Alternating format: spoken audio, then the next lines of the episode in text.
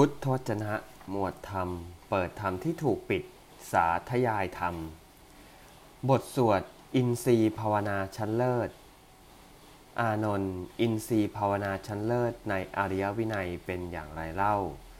อานนท์ภิกษุในกรณีนี้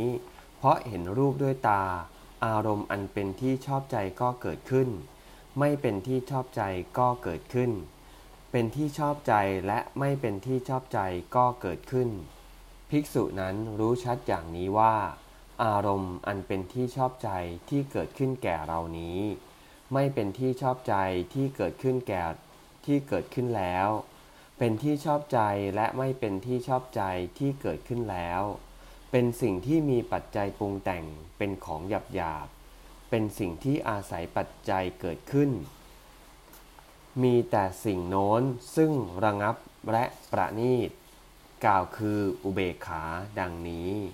เมื่อรู้ชัดอย่างนี้อารมณ์อันเป็นที่ชอบใจที่เกิดขึ้นแล้ว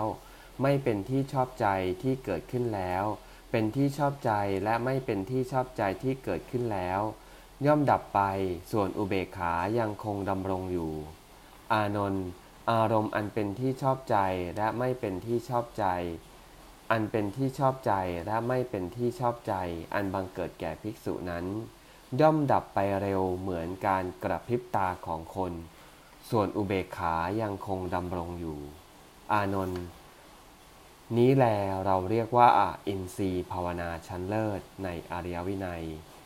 ในกรณีแห่งรูปที่รู้แจ้งด้วยจักขุ ผู้สวดพึงอิจารณาอนุโลมตามกรณีแห่งอินทรีย์ คือ โสตะ คานะ ชิวหา กายะ และมโน เอวัง